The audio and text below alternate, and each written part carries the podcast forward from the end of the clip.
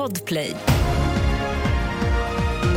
Det här är senaste nytt. Nyligen släppta bilder från polisens utredning kring avfallsbolaget Think Pinks verksamhet visar inte bara på bristande återvinning och avfallssortering.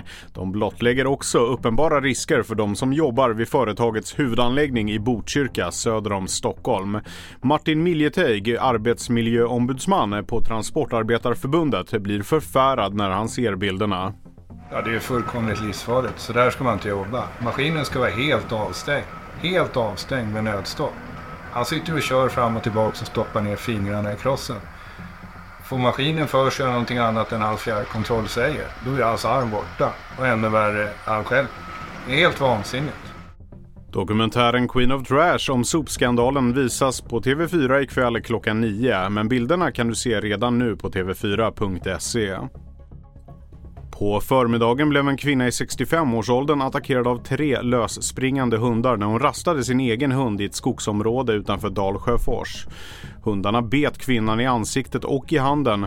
Hennes skadeläge är oklart. När polis kom till platsen rusade hundarna mot patrullen som avlossade varningsskott.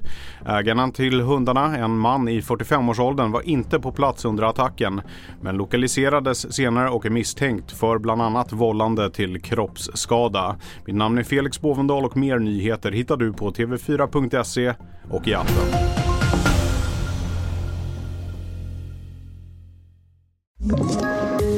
Poddtips från Podplay.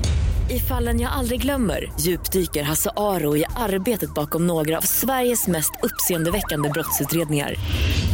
Går vi in med hemlig telefonavlyssning och, och då upplever vi att vi får en total förändring av hans beteende. Vad är det som händer nu? Vem är det som läcker?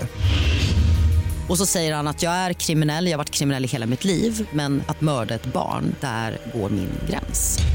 Nya säsongen av Fallen jag aldrig glömmer på Podplay.